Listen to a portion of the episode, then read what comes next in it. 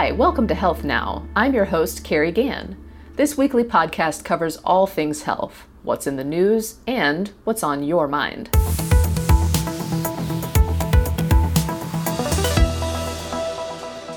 Whether you're trying to lose weight or watching fat and salt to manage a health problem, we have some tips to help you make more mindful choices all summer long.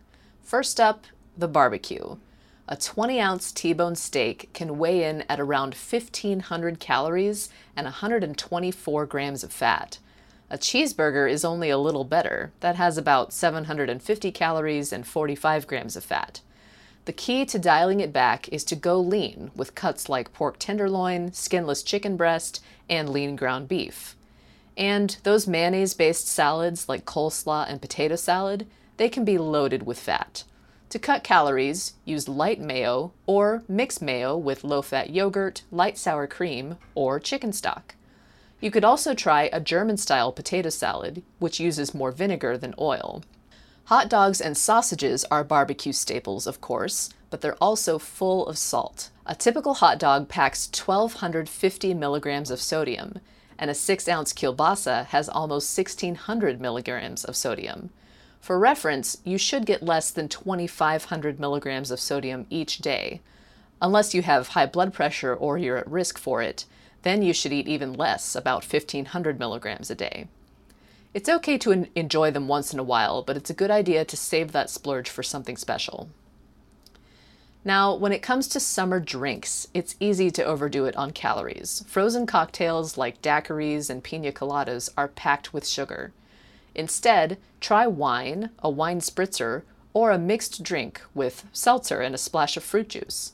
Alcoholic beverages aren't the only culprits. Sweet tea and sugary soda have about 150 calories each.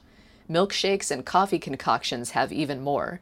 So, where possible, get the lighter or unsweetened version of your favorite drink, or just stick with water.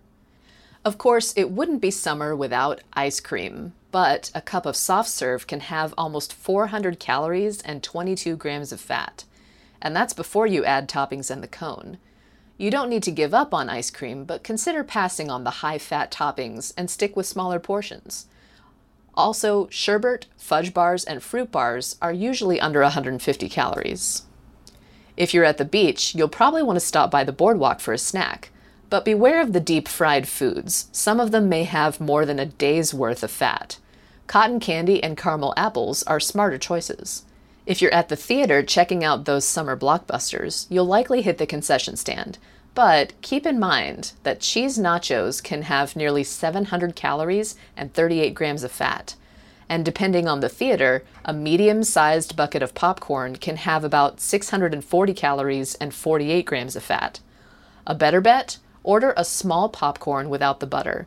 And for your movie nights at home, have fruit, veggies with light dip, or small portions of popcorn. Now, don't worry, we're not telling you to eat nothing but salad all summer. Just save these summer favorites as a treat for every now and then.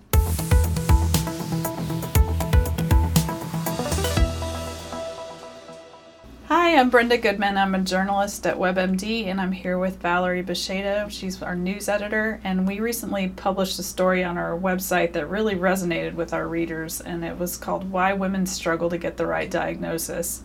It's all about how women have a hard time in the doctor's office being listened to and getting their complaints addressed. So, Valerie, tell us a little bit about how this story came about. Yeah, well, it actually started with another story, and this story was some, about something called a SCAD heart attack. And this is a heart attack that affects young women, so they often have a hard time getting it diagnosed. And the woman we featured in this story, she was 42 years old, she was a runner, and her sister had had one of these heart attacks. So when this woman got really bad pain in her arm, she's like, oh, I better get this checked out.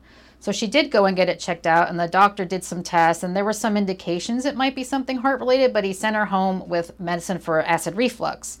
Then the pain didn't go away, so she went back, and then they said it was shingles. So then she went back again because the pain still didn't go away. Now, this is five days later. This time she finally got to a cardiologist. He was like, Oh my God, you're having this kind of heart attack. You have to go into surgery. He handed her her cell phone and said, Call your husband because I don't know if you're going to make it out alive. So she did fortunately make it out alive, but unfortunately, she did have permanent heart damage because it took five days for them to figure this out. And so after we wrote this story, it got posted on our Facebook page, and all these women reacted, sharing similar stories of things that had happened to them. And we're like, wow, we really hit a nerve here. So we wanted to look into it even more deeply. It sounds like a really powerful story, um, and it does. The, the anecdotes are amazing from women talking about how long it took various conditions to be diagnosed, everything common from endometriosis to um, autoimmune diseases. So, tell me a little bit about why this seems to be happening. What did the writer learn? Well, why uh, one of the big reasons is that a lot of the research has been done first on white men. And that's kind of the standard for all medical research. Now, that's changing, but still, a lot of the research has been done on white men. And women have different symptoms, frankly. So, when a woman comes in with fatigue or maybe some kind of arm pain, that could be a sign of a heart attack, but they're used to seeing chest pain, right? So, this not get, doesn't get diagnosed. The other reasons, um, some of them are, again, the different symptoms and not recognizing them and then sometimes it's like well it's all in your head or it's been being dismissed. Like it's it's just the flu or you're just tired or whatever. It's just not taken seriously. And finally a lot of times pain can be mysterious right? You're just not sure what's causing it. So it's just like well it's probably a woman's thing. Go back to your gynecologist.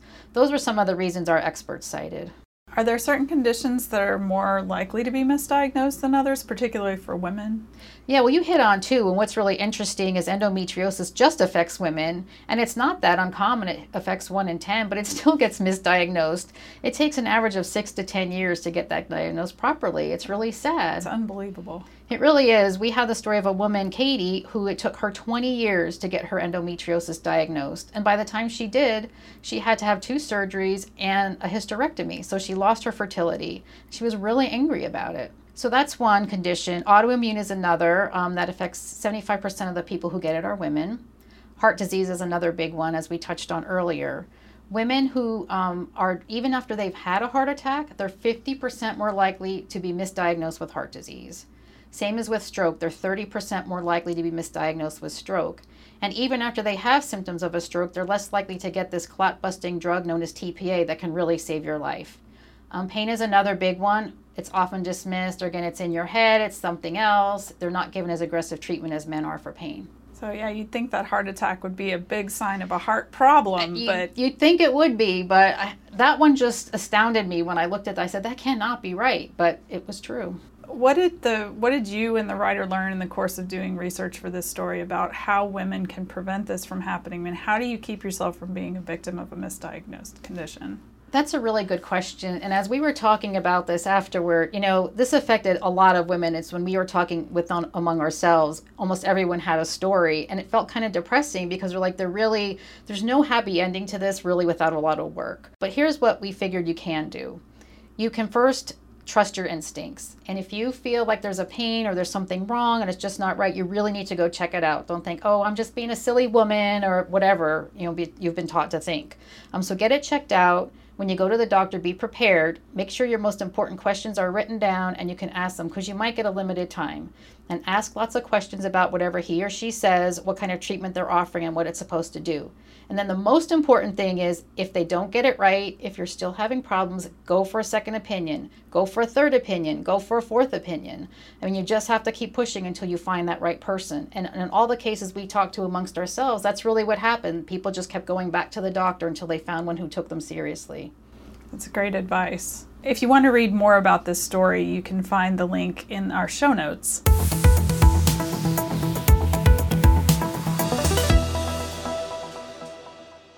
Planning a trip abroad takes a lot of coordination. There's passports, packing, and the fun part, your itinerary once you get there. But there's one more thing you may not think about that's just as important vaccinations. Doctors recommend that you get immunizations to protect yourself from many different diseases you could be exposed to around the world. And the shots you should get depend on where you're going and what you'll be doing while you're there. You might need a different set of vaccines if you're camping or hiking in the rainforest versus visiting friends in a major city. But there are some common vaccines that are often recommended for many travelers. That includes hepatitis A and typhoid, which are diseases you can get from contaminated food and water. There's diseases that bugs or other animals carry, like yellow fever, rabies, and Japanese encephalitis. And though there's no vaccine for it, you may need to take medicine to prevent malaria. Also, experts say no matter where you travel, you should make sure you're up to date on routine vaccinations, like those for measles, tetanus, whooping cough, and the flu. A lot of countries, including the US, have had outbreaks of these diseases in recent years, so it's a good idea to keep those shots updated.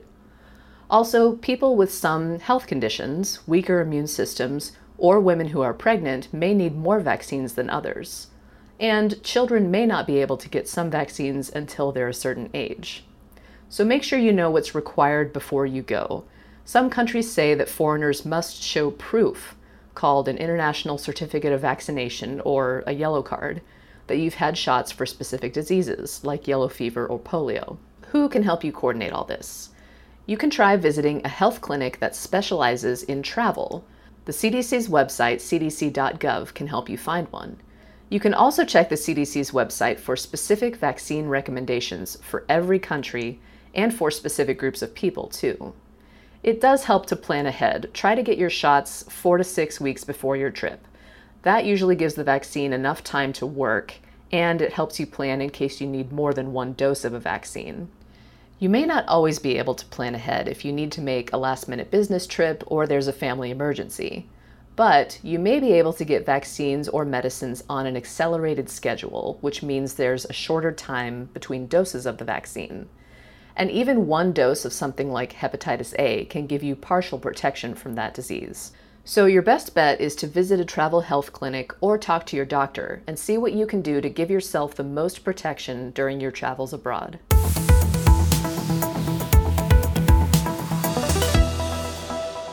Does this sound familiar? While other people are taking summer vacations and leaving the office early on Fridays, you're too busy to take time away. Most days, you can't even fit in a lunch break. And even when you do get a rare break, you're still checking email and fielding job related questions, so it's like you never left the office. It probably does to a lot of people who are working so hard that it's taking a toll on their health.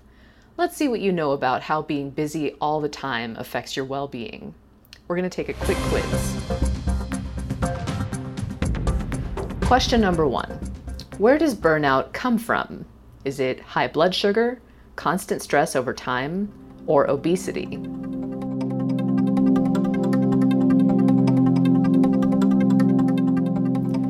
It is constant stress over time. So, burnout happens when stress piles up to a level that you just can't deal with anymore. Long hours of work and a full calendar can cause it. You may be headed to a burnout if you feel tired all the time, spend most of your day on tasks that feel overwhelming or boring, feel underappreciated, or you think most days are bad ones. Okay, let's move on to question number two. What part of your body works overtime when you constantly work overtime? Is it your eyes, your sweat glands, or your adrenal glands? The correct answer is your adrenal glands. Those are a pair of glands that sit on top of your kidneys, and they make a lot of hormones, including those that are tied to stress.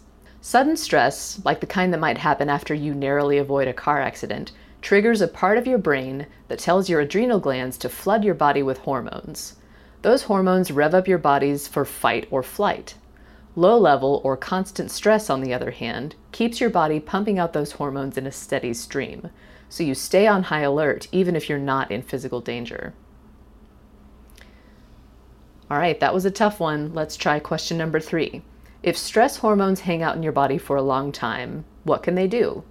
Is it use up your body's fat stores, damage your blood vessels, or increase your concentration?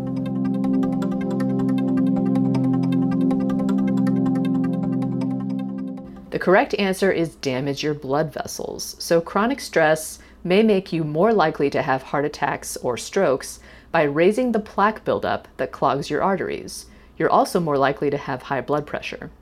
You might think that stress would sharpen your senses, but it actually dulls them over time.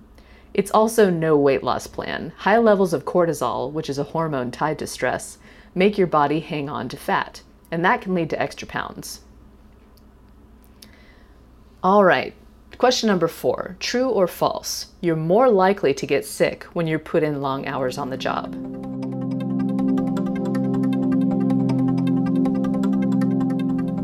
That is, probably makes sense, true. Burning the candle at both ends can wear you down, but it also weakens your immune system. And that means you're less protected from germs that come your way. If you're not leaving time in your schedule for exercise, you're at a higher risk of cancer, heart disease, or both.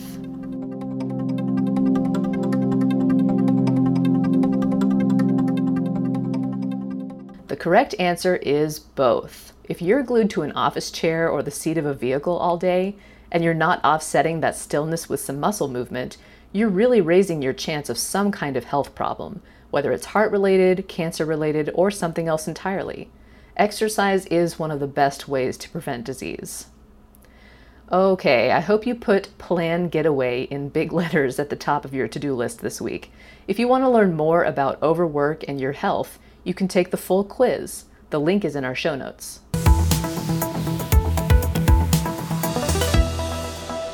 Now for our tweak of the week set aside time to worry. Constant stressing about little or even big things can really drain you. So if you know you're someone who tends to do that all day long, try this instead. When you catch yourself worrying, train yourself to save those thoughts for later, maybe 30 minutes of each afternoon. And during that time, you can think about what's bothering you and possible ways to fix it. It may help you calm down in the moment and maybe worry less over time.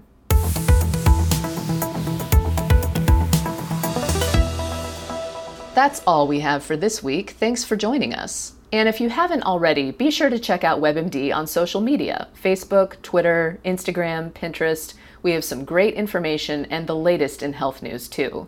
Hope everybody has a great week.